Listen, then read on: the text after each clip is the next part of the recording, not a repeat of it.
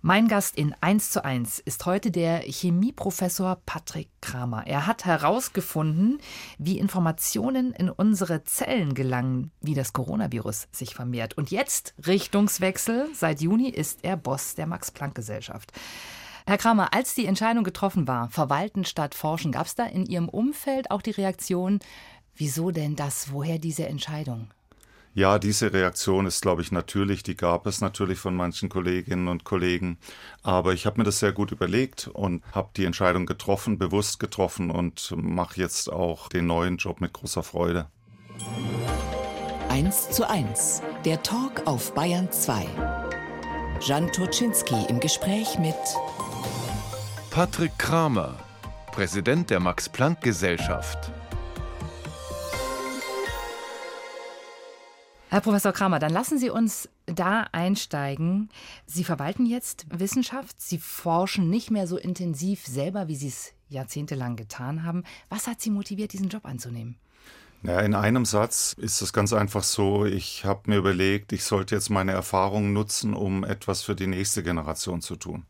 Natürlich habe ich auch die letzten Jahrzehnte äh, junge Leute gefördert, Promovierende, Postdocs ähm, und so weiter. Ich war als Mentor aktiv, aber als Präsident der Max-Planck-Gesellschaft kann ich natürlich die nächste Generation sehr viel mehr fördern, indem ich Programme anstoße, indem ich die Rahmenbedingungen versuche, immer weiter zu verbessern, die besten Talente für die Max-Planck-Gesellschaft zu gewinnen und das macht mir große Freude. Erzählen Sie mal, Sie sind da seit Juni am Start. Wie waren die ersten 100 Tage in dem Amt? Ja, ich bin natürlich toll aufgenommen worden hier in München in der Generalverwaltung am Hofgarten und ich habe mir sehr viel vorgenommen und ich hatte ja bevor ich das Amt übernommen habe, mir überlegt, besuch einfach alle Max-Planck-Institute.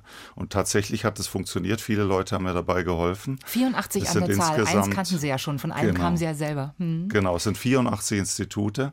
Und ich kann Ihnen sagen, das war so ein faszinierendes Erlebnis. Es gibt ja wenig Menschen, denen so etwas vergönnt ist. Ich habe tatsächlich also von der Astrophysik über die Rechtswissenschaften, Chemie, Physik, Medizin bis ganz rüber rüber bis zur Kunstgeschichte alles mir angeschaut. Und das Tolle ist ja, dass man nicht nur diese verschiedenen Fachkulturen kennenlernt, sondern ich konnte ja auch mit meinen Kolleginnen und Kollegen sprechen, mit den jungen Leuten, den Gruppenleiterinnen, den Postdocs, den Promovierenden, auch mit Menschen aus der Verwaltung, aus der Infrastruktur und konnte so eigentlich lernen, in welche Richtung sich die verschiedenen Forschungsbereiche bewegen. Ich habe sozusagen eine Idee davon bekommen, wie die Wissenschaft der Zukunft aussehen wird, denn die beginnt ja in den Köpfen der Menschen und wenn die mir dann erzählt haben über ihre Projekte, dann ist so ein Bild entstanden, wie die Welt in Zukunft mal aussehen kann. Gab es da so Top-Themen, was die Leute Ihnen erzählt haben, wo Sie sagten, das kam immer wieder vor? Ja, da gibt's natürlich ganz ähm, viele Themen. Das eine, was die Menschen alle bewegt, ist natürlich die Frage, wie geht die Menschheit mit dem Planeten um?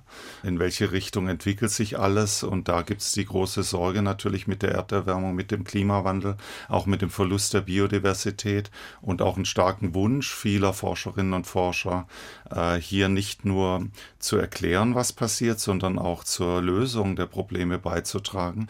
Also Stichwort neue Technologien entwickeln, neue Verfahren, um Dinge messen zu können. Ich will nur ein einziges Beispiel geben. Wir haben zurzeit ja Solarzellen, die werden immer weiter optimiert sind sehr wichtig für die Energiewende und zum anderen haben wir Batterien, in denen wir dann den Solarstrom speichern. Aber ich habe zum Beispiel eine Kollegin kennengelernt in Stuttgart, die tatsächlich ein Material entwickelt hat, welches sowohl Solarzelle als auch Batterie sein kann, also eine Solarbatterie. Also man muss sich das so vorstellen und das ist kein Science Fiction, das wird im Laufe der nächsten Jahre ähm, erforscht und etabliert werden, dass mittags die Sonne einstrahlt in das Material und abends kann man den Strom dann aus aus dem Material entnehmen, wenn man heimkommt und äh, das Abendessen zubereitet. Weil es gespeichert wurde. Ne? Man ahnt schon so ein bisschen, woher das kommt, dass aus Ihren Reihen doch immer wieder auch Nobelpreisträger und Nobelpreisträgerinnen kommen. Ähm, Sie haben das schon so ein bisschen angedeutet, Sie wollen die Weichen für die Zukunft stellen. Was haben Sie denn so in der eigenen Struktur verändert in den ersten Monaten und Wochen? Ja, zunächst mal habe ich mich mich mit tollen Leuten umgeben im Präsidialbüro äh, mit, mit Referenten, Referentinnen. Und dann habe ich natürlich versucht, die ganzen Abteilungsleitungen gut kennenzulernen und mich gut zu vernetzen. Und dann äh, habe ich auch die Kommunikationsstruktur etwas modernisiert. Wir sind ja schon sehr gut, was zum Beispiel die Wissenschaftskommunikation angeht, mit Podcasts, mit Erklärvideos und so weiter. Aber wo wir noch besser werden können, ist eben zu erklären, was wir wissenschaftspolitisch für richtig halten, was wir glauben, dass die Gesellschaft und auch die Politik wissen sollte, in einen Dialog einzutreten, auf Augenhöhe mit der Gesellschaft, auch gerade wichtige ethische Themen anzusprechen. Denken Sie allein an künstliche Intelligenz, wie die die ganze Welt verändern wird, an die neuen Kommunikationsformen, an die Bedrohung der Demokratien. Da gibt es also sehr viele Themen, denen wir ins Gespräch kommen wollen mit der Politik, aber auch mit der Gesellschaft. Da haben wir eine Verantwortung und ich habe die interne Kommunikation etwas verändert. Und zwar gibt es jetzt einen Videoblog.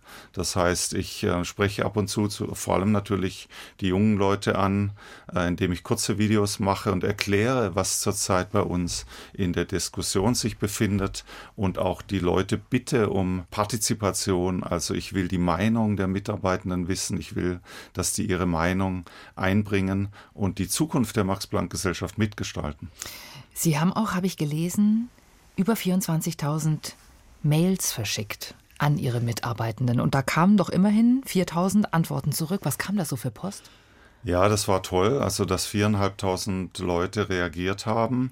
Aus allen Bereichen übrigens. Wir haben jetzt so ein Bild, wie die verschiedenen Statusgruppen denken. Also, wie denken Promovierende, die ja sehr international sind? Wie denken zum Beispiel auch die Verwaltungsangestellte oder Menschen in der Werkstatt? Und da kam was ganz Interessantes raus. Man würde es vielleicht erwarten. Ich habe die Leute einfach gebeten, hier sind zehn wichtige Ziele für meine Amtszeit. Könnt ihr die bitte ranken? Ja, können Sie sagen, was ist Ihnen am wichtigsten? Können Sie uns bitte sagen, äh, welche Prioritäten Sie setzen würden, wenn Sie Präsident der Max-Planck-Gesellschaft wären oder Präsidentin? Und da kam eben interessanterweise heraus, dass die verschiedenen Gruppen unterschiedliche Prioritäten haben. Äh, das versteht man leicht, ja, wenn man sich überlegt, in welchem Stadium der Karriere sich die Menschen befinden. Also Promovierende zum Beispiel hatten großes Interesse an einem Postdoc-Programm, ja, wo die Karriereentwicklung dann ansetzt. Oder die Postdocs hatten natürlich großes Interesse an Programmen, wo sie dann eigenständige Forschung machen können als Gruppenleiterin, als Gruppenleiter, auch am Tenure-Track. Das ist eigentlich alles selbstverständlich, aber was doch wirklich erstaunlich war, dass alle Gruppen durch die Bank gesagt haben, das Wichtigste für die Max-Planck-Gesellschaft ist und bleibt, herausragende Forscherpersönlichkeiten aus der ganzen Welt zu gewinnen. Darauf haben sich alle geeinigt und das ist, glaube ich, auch unser Markenzeichen in der Welt. Eine Stunde, zwei Menschen im Gespräch auf Bayern 2. Jan Toczynski trifft Patrick Kramer. Ein Leben für die Biochemie. Herr Professor Kramer, Ihr letzter Scoop als Forscher fand in der Pandemie statt, in der Corona-Pandemie. Da ist es Ihnen gelungen, mit Ihrem Team das Virus SARS-CoV-2 sichtbar zu machen. Ich ne, sage das mal so ganz vereinfacht. Das war wahrscheinlich für Sie als Wissenschaftler eine irre spannende Zeit auch, oder? Ja, absolut. Das war, also ich habe Tagebuch geschrieben, um das auch emotional zu verarbeiten, was in diesen ersten Wochen der Pandemie geschehen ist, damals im Frühjahr 2020. Sie müssen sich Folgendes vorstellen. Sie haben eine Arbeitsgruppe mit 40 Leuten, sage ich jetzt mal, 45 vielleicht. Und von heute auf morgen gehen die alle ins Homeoffice. Also die ganzen Projekte ruhen. Und dann muss man das irgendwie organisieren. Dann hatten wir unser erstes Zoom-Meeting und haben uns überlegt, wie können wir eigentlich helfen? Wir sind doch die Wissenschaftlerinnen, die Wissenschaftler, können wir irgendwie helfen? Jetzt kommt da diese unbekannte Bedrohung, ein Virus, das man nicht kennt. Und da hatten wir uns überlegt, wie wäre es denn, wenn einige von uns zurückgehen ins Labor, natürlich unter den entsprechenden Sicherheitsauflagen. Und wenn wir unsere Expertise verwenden, einfach die Projekte stoppen, die wir gerade machen und unsere Expertise verwenden, um da dann äh, zu helfen, das Coronavirus zu verstehen und vielleicht auch zu helfen, diese äh, ersten Medikamente zu verstehen, wie die eigentlich wirken, diese antiviralen Medikamente und vielleicht auch die Grundlage zu schaffen, bessere, neue antivirale Wirkstoffe zu finden. Und genau das ist uns auch gelungen. Das war super spannend. Das kann man sich ja vorstellen, weil die Öffentlichkeit hat diese Forschung praktisch in Echtzeit mitverfolgt. Also ich hatte dann Interviews, ich habe natürlich mit den Zeitungen gesprochen, online waren wir unterwegs, haben unsere Daten sofort weltweit geteilt und das war einfach eine super spannende Zeit. Und man kann sich vorstellen, wie motiviert die jungen Leute waren, auf einmal mit dieser Bedrohung umzugehen, zu helfen, das Virus zu verstehen. Und tatsächlich haben wir gemeinsam mit drei chinesischen Forschungsgruppen, äh, haben wir als erste in der Welt den Prozess sichtbar gemacht, wie das Virus sein Erbgut vermehrt. Und das Virus kann sich natürlich nur vermehren, wenn das Erbgut, was übrigens aus RNA besteht, sich vorher vermehrt. Und diesen Prozess haben wir in atomarem Detail sichtbar gemacht. Und das Ganze innerhalb von einigen Wochen. Also das Tempo war unvorstellbar in der Zeit. Wir haben praktisch rund um die Uhr gearbeitet in Schichten und es war einfach eine besondere Erfahrung, die ich so in meinem Forscherleben noch nie hatte. Sie haben das gerade schon angedeutet, das war letztlich Forschung in Echtzeit unter Beobachtung der Öffentlichkeit. Für uns Journalisten und Journalistinnen auch eine große Herausforderung, das ja. quasi zu übersetzen. Wie wichtig ist in dieser Zeit die Wissenschaftskommunikation geworden? Oder anders ist es nicht ein Riesensprung für die Wissenschaftskommunikation gewesen, jetzt sich so erklären hm. zu müssen. Ja, absolut. Ich habe da auch sehr viel gelernt, muss ich sagen. Das hilft mir jetzt in meinem jetzigen Job durch den Umgang mit den Medien. Sie haben ja sehr seriöse Medienvertreter, die das alles im Detail richtig darstellen wollen. Und dann haben Sie andere, die auf mich zukamen, die natürlich schon eine Agenda hatten. Stichwort Impfgegnerschaft. Also kann ich vielleicht von dem Wissenschaftler Argumente für meine Position bekommen. Und da dann praktisch zu erleben, auch wie Dinge einem im Mund umgedreht werden können, das war schon eine besondere Erfahrung. Auch zu erleben, dass es Menschen gibt in der Gesellschaft, auch bei uns, die man nicht mehr mit rationalen Argumenten erreichen kann. Das war schon eine besondere Erfahrung. Und ich habe natürlich versucht, überall zu sagen, auch wenn Medikamente äh, verfügbar werden, ihr solltet euch trotzdem impfen lassen, denn wir brauchen eine Grundimmunisierung in der Gesellschaft. Nur so können wir uns schützen. Und das war sehr schwierig, weil es eben dann Gruppen in der Bevölkerung gab, die trotz aller Argumente und trotz aller Daten aus der Wissenschaft schwer zu erreichen waren. Sie haben ja, oder wir alle haben ja in den Zeiten der Pandemie plötzlich Dinge gelernt, von denen die Öffentlichkeit bis dahin wenig bis nichts wusste. Der Begriff mRNA ist auch so ein Begriff, den wir dann durch die Impfungen gelernt haben. Sie haben ja mit diesen Botenüberbringern in den Zellen schon gearbeitet, eben zu einem Zeitpunkt, wo das noch niemandem was sagte. Waren Sie dann eigentlich noch überrascht von der Entwicklung, die das genommen hat? Also, dass das plötzlich doch so ein wichtiges Tool wurde in dieser Pandemie? Ja, da muss ich ganz offen sagen, ich bin natürlich, weil ich ja selbst mRNA-Forscher bin, seit Jahrzehnten eigentlich, äh, bin ich oft gefragt worden, glauben Sie denn, dass dieser Ansatz mit den mRNA-Impfstoffen funktionieren kann? Und ich habe immer gesagt, das ist für mich so 50-50. Es gibt vieles, was ähm, an Vorarbeiten da ist, was darauf hindeutet, dass es funktionieren könnte. Aber es gibt auch viele Argumente, warum das schwierig werden könnte und vielleicht nicht funktioniert. Und es war für mich natürlich ein wunderbares Erlebnis, als dann diese mRNA-Impfstoffe äh, tatsächlich funktioniert haben, als die großen Patientenstudien kamen. Und man muss sich das mal vorstellen innerhalb einer Zeit weniger, ich glaube, es war weniger als ein Jahr, zehn, elf Monate, sind wir vom Genom des Virus, also von der eigentlichen Information, die benötigt wird, um den Impfstoff überhaupt am Reißbrett zu designen, bis zum zugelassenen Impfstoff gegangen. Das ist eine unvorstellbar kurze Zeit. Das ist wirklich Rekordzeit. Und das war so spannend zu sehen, dass es dann wirklich funktioniert und dass damit, man schätzt, allein im ersten Jahr dann, als der Impfstoff verfügbar war, ungefähr 20 Millionen Menschenleben Leben gerettet werden konnten. Also das ist doch schon sehr erstaunlich. Also man muss sich das so vorstellen, in der Medizin waren natürlich die kleinen Moleküle, die chemischen Substanzen, die Wirkstoffe immer dominant und irgendwann kamen dann auch Proteinmedikamente dazu, die sogenannten Biologika, äh, zum Beispiel zur Behandlung von bestimmten Krebsarten. Aber die RNA bildet jetzt eigentlich eine dritte Stoffklasse. Die wird sozusagen nicht die anderen ersetzen, sondern wir haben jetzt in der Medizin eine dritte Stoffklasse verfügbar. Das Repertoire mRNA, unsere Möglichkeiten hat sich dadurch erweitert. Mit einem ungeheuren Potenzial. Wie sehr hat Sie der diesjährige Medizinnobelpreis bewegt für diese Technologie? Ja, das hat mich besonders gefreut, weil die Katalin Carico war ja lange Zeit so ein bisschen Einzelkämpferin.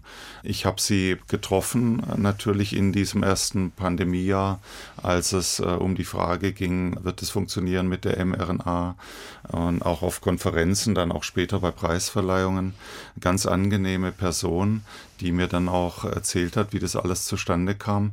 Und wenn man sich diesen Lebenslauf anschaut, auch die Höhen und Tiefen, dass sie dann einfach ihren Vertrag nicht verlängert bekommen hat, damals in den USA, dass dann die Firma BioNTech letztlich gesagt hat, du kannst gerne zu uns kommen, weil du so für deine Sache brennst. Wir wissen zwar noch nicht, wie wichtig diese Modifikationen für die mRNA sein werden, aber du bist so von deiner Forschung überzeugt, wir lassen dich einfach forschen und da wird schon was Gutes rauskommen. Und dann zu sehen, dass das funktioniert und dass das wirklich den Durchbruch gebracht hat, das ist ja eine ganz spannende Sache, weil da eine winzige Änderung an der mRNA vorgenommen wird. Übrigens keine chemische Modifikation, so wie das oft in der Presse heißt, sondern ein natürlicher RNA-Baustein, der auch in unserem Körper überall vorkommt, in der tRNA, wurde in die mRNA eingebaut und dadurch wird die mRNA nicht mehr als fremd erkannt. Die kriegt quasi eine Tarnkappe, wenn ich das richtig genau, verstanden habe. Ne? Ganz genau, die kriegt eine Tarnkappe und auf einmal denkt die Körperzelle, das ist eine mRNA, die zu mir gehört, sozusagen eine eigene mRNA, die ist maskiert und dadurch kann sie ihre Funktion erfüllen und kann dann die Immunreaktion auslösen, die uns dann eben immun macht gegen das Virus. Bei mir ist in 1 zu 1 der Talk zu Gast Professor Patrick Kramer, der Präsident der Max-Planck-Gesellschaft. Und Herr Kramer, jetzt wird es ein bisschen persönlich, denn das Forscherleben und die Karriere, die war Ihnen jetzt nicht so ganz in die Wiege gelegt. Zumindest wenn man mal so guckt, wo Sie herkommen. Ihre Mutter Krankenschwester, der Vater Schreiner. Die Brüder sind, wenn ich es richtig weiß, beide Lehrer geworden. Wie kam es denn, dass der kleine Patrick sagte, ich will Forscher werden? Ja, mein Vater hat ja auch schon einen sehr interessanten Lebenslauf, er hat eben die Schreinerlehre gemacht und dann umgeschult zum Lehrer und wurde dann später Rektor. Und tatsächlich ist es so, dass in meiner Familie ich, soweit ich weiß, der erste Naturwissenschaftler bin. Also wie kam es dazu? Das sind Schlüsselerlebnisse. Ich erinnere mich ganz genau, ich muss ungefähr zehn Jahre alt gewesen sein. Wir hatten so einen Röhrenfernseher, schwarz-weiß, drei Kanäle, wie das früher üblich war in den 70er Jahren. Und da kam eine Sendung, die hieß Hobbythek. Die ARD war es. Jean ja, Pütz. Genau, Jean Pütz, ganz genau. Mit dem berühmten Bart, sein Erkennungszeichen. Und was hat mich so fasziniert? Jean Pütz hat Wunderkerzen hergestellt, die nicht gelbe Funken sprühten, sondern grüne Funken. Und da war es, es ist die Neugier. Ja, ich wollte wissen, wie kann das sein, dass man Wunderkerzen macht mit grünen Funken, die grüne Funken sprühen. Und viel später habe ich dann gelernt, da muss man Barium reintun und das sind die sogenannten Spektralfarben und das kann man anhand des Atommodells erklären und so weiter. Aber es begann alles mit der Neugier. Da war also dieser kleine Junge und äh, sieht etwas, was er nicht versteht und will rausfinden, wie funktioniert das. Meine Eltern haben das dann, und das fand ich großartig, aufgegriffen, haben wir zu Weihnachten einen Chemiekasten geschenkt von Kosmos. Und dann habe ich eigene Experimente gemacht am Küchentisch in unserer kleinen Wohnung. Und das war, glaube ich, teilweise auch nicht ganz ungefährlich mit Salpetersäure und Blitzlichtpulver und all diesen Dingen. Und so kam ich zur Chemie, aber schon bald hat mich dann eigentlich die Chemie des Lebens interessiert. Also die Frage, wie kann das sein, dass aus unbelebter Materie, aus Molekülen, die für sich genommen unbelebt sind, etwas Lebendiges entsteht. Eine lebende Zelle, ja sogar ein ganzer lebender Organismus. Und so kam ich zur Biochemie, zur Molekularbiologie und zum Schluss dann auch zur Strukturbiologie, wo es dann um die Frage ging, wie funktionieren eigentlich Zellen, wie funktionieren unsere Gene, wie kann man Gene an und abschalten, welche Chemie steckt da dahinter. Also was mich dann immer angetrieben hat, mein ganzes Leben, ist diese Frage, kann ich leben, kann ich lebende Zellen, kann ich Prozesse in lebenden Zellen aufgrund der Chemie der Moleküle verstehen. Hm. Jetzt klingt das alles sehr locker dahingesagt, aber man kann sich ja als 10-, 12-Jähriger viel vornehmen. Das heißt noch nicht, dass man das dann auch wird. Und ich glaube, ganz so einfach war es ja dann auch nicht. Ne? Also es hat mit dem Studienplatz dann nach dem Abitur hat es nicht sofort geklappt. Also ein paar Hindernisse galt es schon noch aus dem Weg zu räumen. Ja, da haben Sie völlig recht. Wenn ich meinen eigenen Lebenslauf mir anschaue, dann denke ich, ja, alles straightforward, ja, einfach eine gerade Linie, immer weiter, immer den nächsten Schritt zu gehen. Und genauso war es natürlich nicht. Ganz im Gegenteil, es gab jede Menge Hürden. Das ging schon los, wie Sie richtig sagen, mit der Frage, kann ich überhaupt Biochemie studieren? Damals, 80er Jahre, gab es nur drei Universitäten in Deutschland, die einen Biochemie-Studiengang angeboten hatten. Und äh, mein Abitur war einfach nicht gut genug. Ich hatte eine 2 und ich hätte eine 1 gebraucht. Ja, und dann habe ich eben Chemie studiert und habe versucht, über die Jahre mich vorzuarbeiten Richtung Biochemie. Das war dann in Stuttgart nicht möglich. Dann bin ich nach Heidelberg. Dann war es dort auch schwierig aus verschiedenen Gründen. Bin dann nach England als Erasmus-Student und habe dann dort zum ersten Mal das Vitamin B12 in drei Dimensionen gesehen und war so völlig Feuer und Flamme. Und so ging das immer weiter. Dann ging die nächste Tür auf. Dann kam ich nach Cambridge, habe dann dort diese äh, alten Nobelpreisträger kennengelernt, die ja die Gründerväter der Molekularbiologie waren, wie zum Beispiel Aaron Klug, wie zum Beispiel Max Perutz.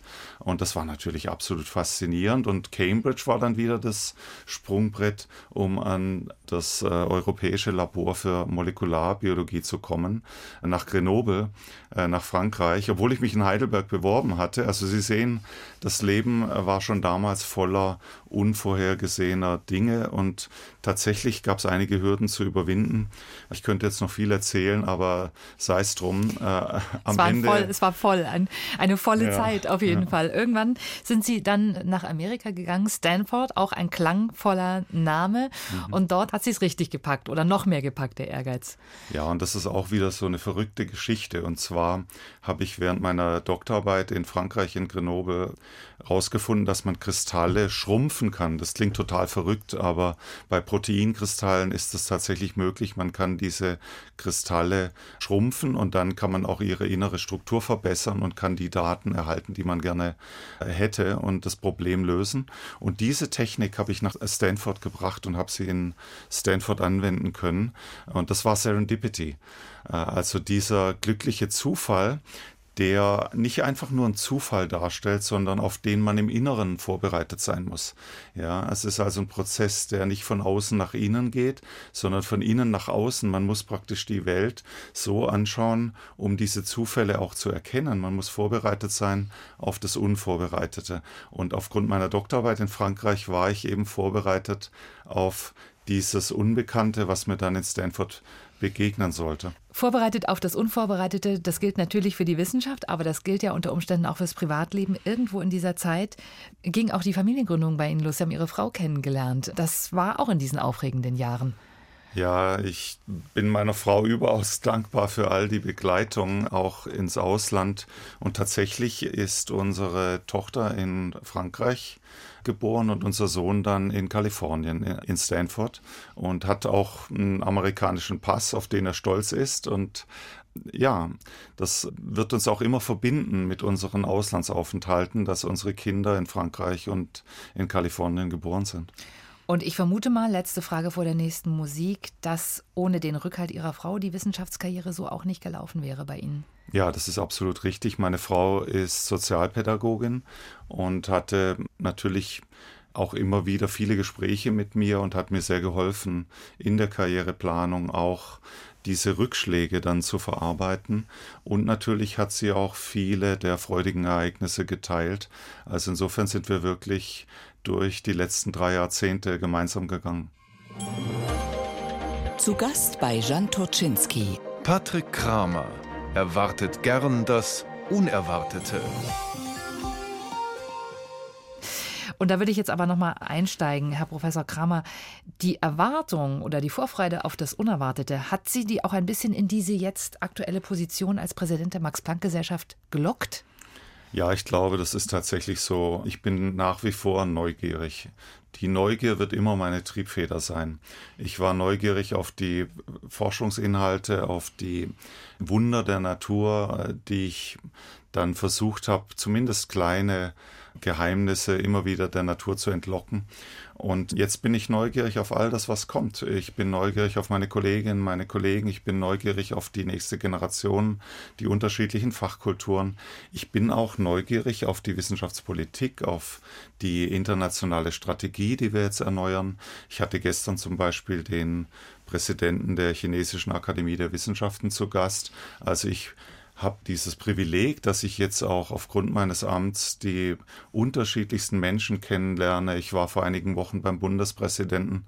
Also ich lerne einfach Menschen kennen, die ich, äh, von denen ich ganz viel lernen kann, die interessante Lebensläufe haben und mit deren Hilfe ich die Welt auch immer besser verstehen kann. Sie sind jetzt auch ein bisschen Königsmacher, sage ich mal. Immer wieder kommen ja aus den Reihen der MPG Nobelpreisträger, Nobelpreisträgerinnen auch immer häufiger. Reizt Sie das auch, so Forschungsbedingungen jetzt zu schaffen, dass man sagt, das ist wirklich so eine Spitzenforschung, dass dann auch wirklich ja, die Krone dieser Preise an die MPG, an die Max-Planck-Gesellschaft geht?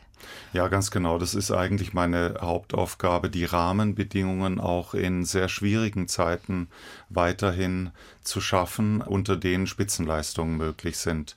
Und natürlich Talente, Forscherpersönlichkeiten aus der ganzen Welt zu rekrutieren. Ich hatte in den drei Monaten, in denen ich jetzt im Amt bin, bereits neun Berufungsverhandlungen, übrigens acht Kandidatinnen auch eine interessante Zahl vielleicht, die man wissen muss, und sechs aus dem Ausland.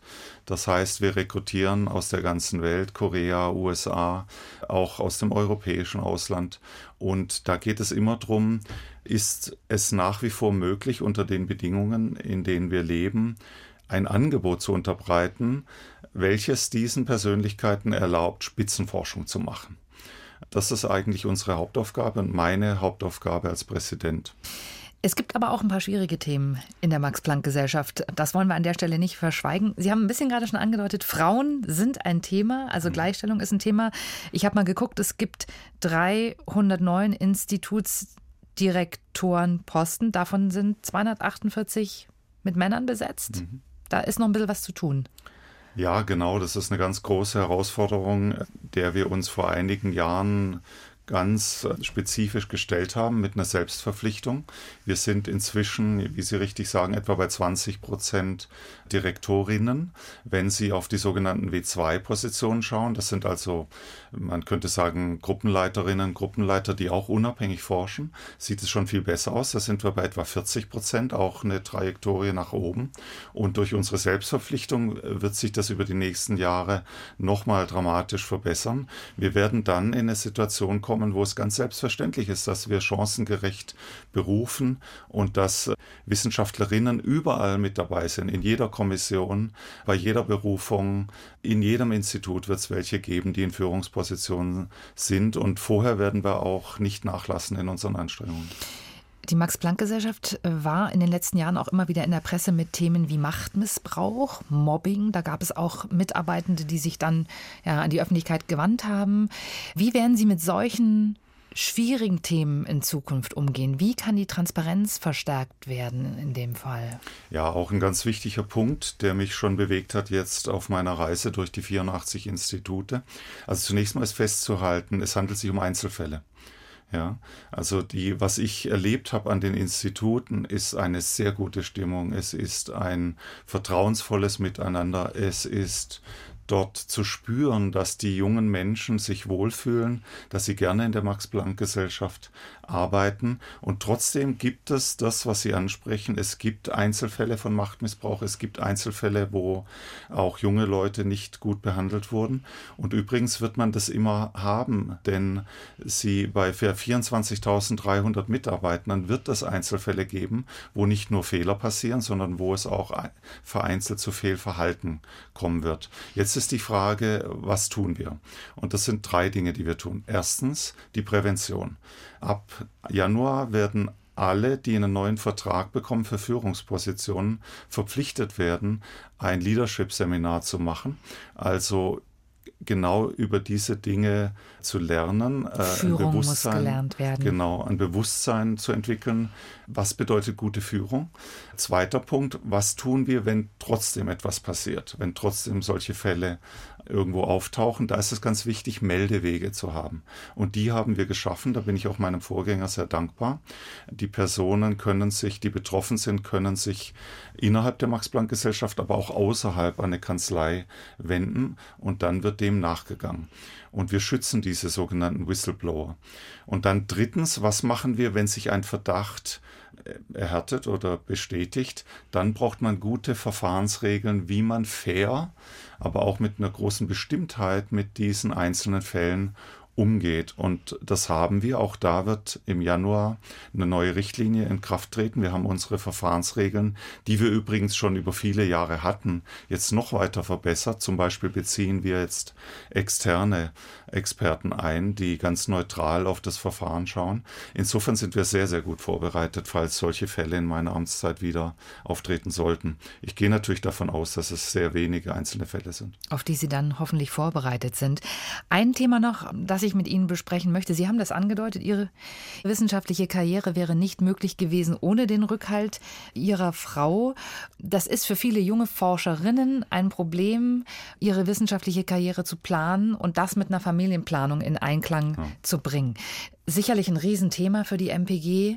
Wie werden Sie da in den nächsten Jahren drauf reagieren?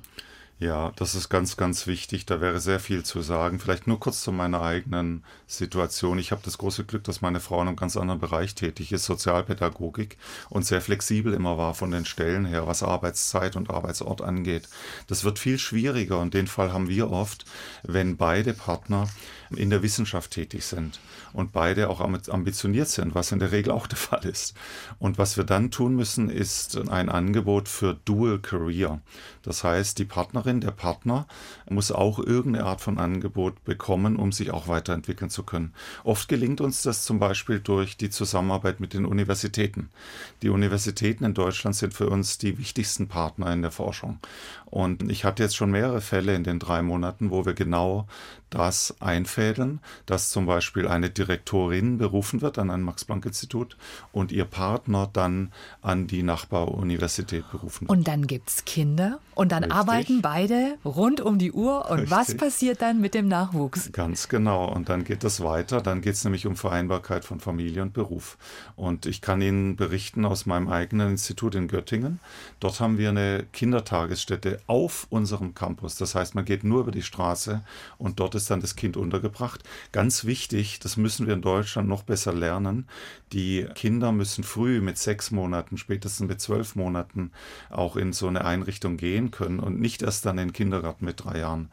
Zweiter Punkt, dass die Schwierigkeit, die wir oft haben, besteht nicht darin, Räume zu schaffen. Wir bauen oft diese Kindertagesstätten.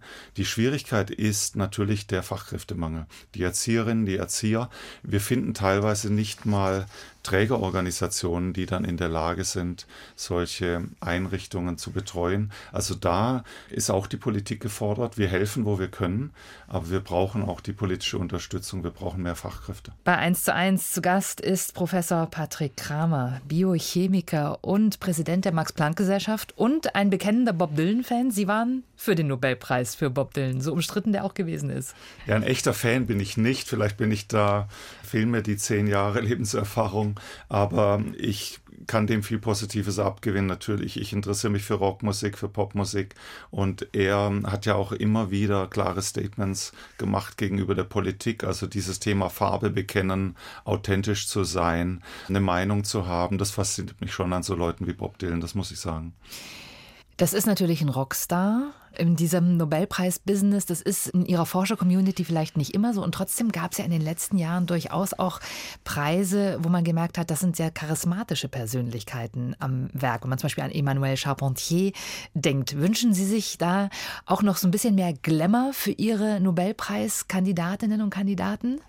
Ja, also ich muss sagen, das ist so großartig, unvorstellbar eigentlich. Man kann sich das eigentlich gar nicht vorstellen. Wie kann das sein? Ja, wir haben jetzt vier Jahre in Folge immer Nobelpreise bekommen in Deutschland und auch immer für die Max-Planck-Gesellschaft. Das ist einfach wunderbar. Das zeigt, dass wir auf dem richtigen Weg sind. Ich will aber eins dazu sagen. Es ist eine Auszeichnung nicht nur für die Max-Planck-Gesellschaft, sondern für die Wissenschaft in Deutschland, für das Wissenschaftssystem insgesamt. Schauen Sie sich nur den letzten Nobelpreisträger an, Ferenc Kraus. Er ist sowohl bei der Max-Planck-Gesellschaft als auch an der Universität München. Und das war war sehr wichtig für ihn, beide Standbeine zu haben. Schauen Sie ins letzte Jahr, schauen Sie Svante Pebo an, ein Schwede, der in Leipzig forscht. Der war zunächst auch an der Universität in München und wir konnten ihn aber in Deutschland halten durch den Wechsel an die Max-Planck-Gesellschaft, als wir dann in den neuen Bundesländern dieses Institut aufgebaut haben. Es ist doch wunderbar, das ist wirklich Win-Win und da könnte ich Ihnen jetzt noch viele Beispiele nennen. Bei Emmanuelle Charpentier, eine Französin, die aus Schweden zu uns kam, erst in Braunschweig war, dann jetzt in Berlin. Auch da hat die Wissenschaftsgemeinde in Deutschland zusammengehalten, dass man ihr ein gutes Angebot unterbreiten kann. Übrigens, wir sind unheimlich stolz auf diese Diversität. Ja, also ich habe teilweise Dinge gehört, die kann ich gar nicht verstehen, wo mich Leute fragen, ja, aber das sind ja internationale Leute, das sind keine Deutschen. Ja, aber so ticken wir nicht. Wir könnten überhaupt nicht Spitzenforschung machen ohne die Zuwanderung in unser Wissenschaftssystem. Die Leute kommen zu uns, sind einige Jahre hier, gehen dann wieder zurück, zum Beispiel werden dann Professorin in China oder in den USA und einige bleiben auch. Und wir versuchen natürlich die allerbesten auch hier zu halten. Und davon profitiert auch die deutsche Steuerzahlerin, der deutsche Steuerzahler. Das muss man sich klar machen. Das ist unser Modell. Und wir stehen zu dieser Vielfalt. Wir wissen, dass die uns befruchtet und dass die zur Spitzenforschung führt. Und das sind Nobelpreise für den Standort Deutschland. Sie haben das vorhin schon mal kurz angedeutet. Sie sind natürlich da international unterwegs. Äh, hat Wissenschaft auch Sie haben den Kontakt mit China ähm, erwähnt. Hat Wissenschaft auch wirklich einen, ja, ich sag mal, einen diplomatischen Auftrag vielleicht? Also Willy Brandt hat mal gesagt, Wissenschaft als neuer Bereich der Demokratie. Würden Sie sagen, das ist ein Bereich der Demokratie? Ja, die zwei Themen sind miteinander verwandt und liegen mir beide sehr, sehr am Herzen. Also zum einen die Frage, welche Rolle spielt Wissenschaft als Brückenbauerin in der Welt? Und da gäbe es sehr viel zu sagen. Denken Sie an China, denken Sie an Russland, denken Sie auch an den Wiederaufbau, der in der Ukraine bevorsteht. Denken Sie an das Thema Israel. Und all das ist verknüpft mit der Frage, ob, wenn man historisch denkt, die Demokratie eigentlich sich durchsetzen kann als Staatssystem.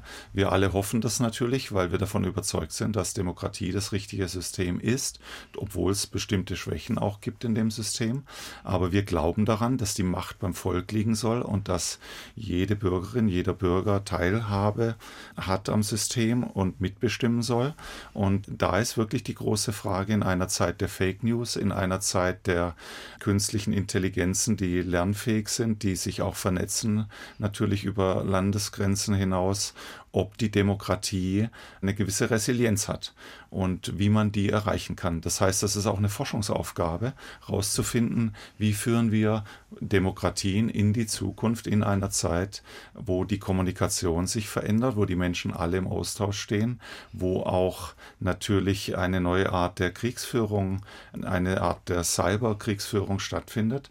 Da müssen wir uns wappnen als Demokratien und da ist der Austausch mit den anderen Demokratien in der Welt, aber auch der kritische Dialog mit anderen Staaten wie Russland, wie China sehr, sehr wichtig. Wir leben in einer multilateralen Welt und die Wissenschaft kann aufgrund ihrer unendlich vielen Kontakte in die Welt da eine wichtige Rolle als Brückenbauerin spielen.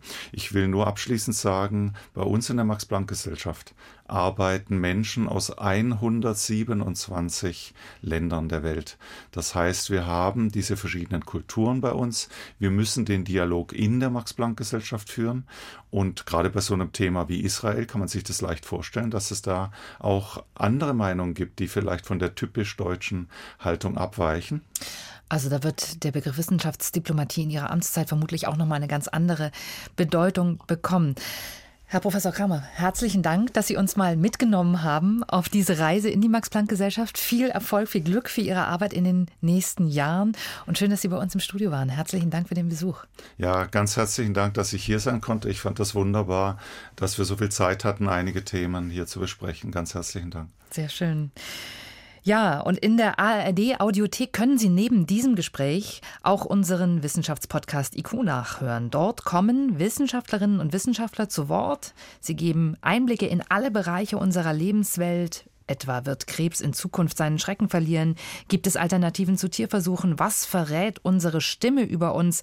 Ein paar von vielen Podcasts zu finden in der ARD Audiothek und überall da, wo es Podcasts gibt.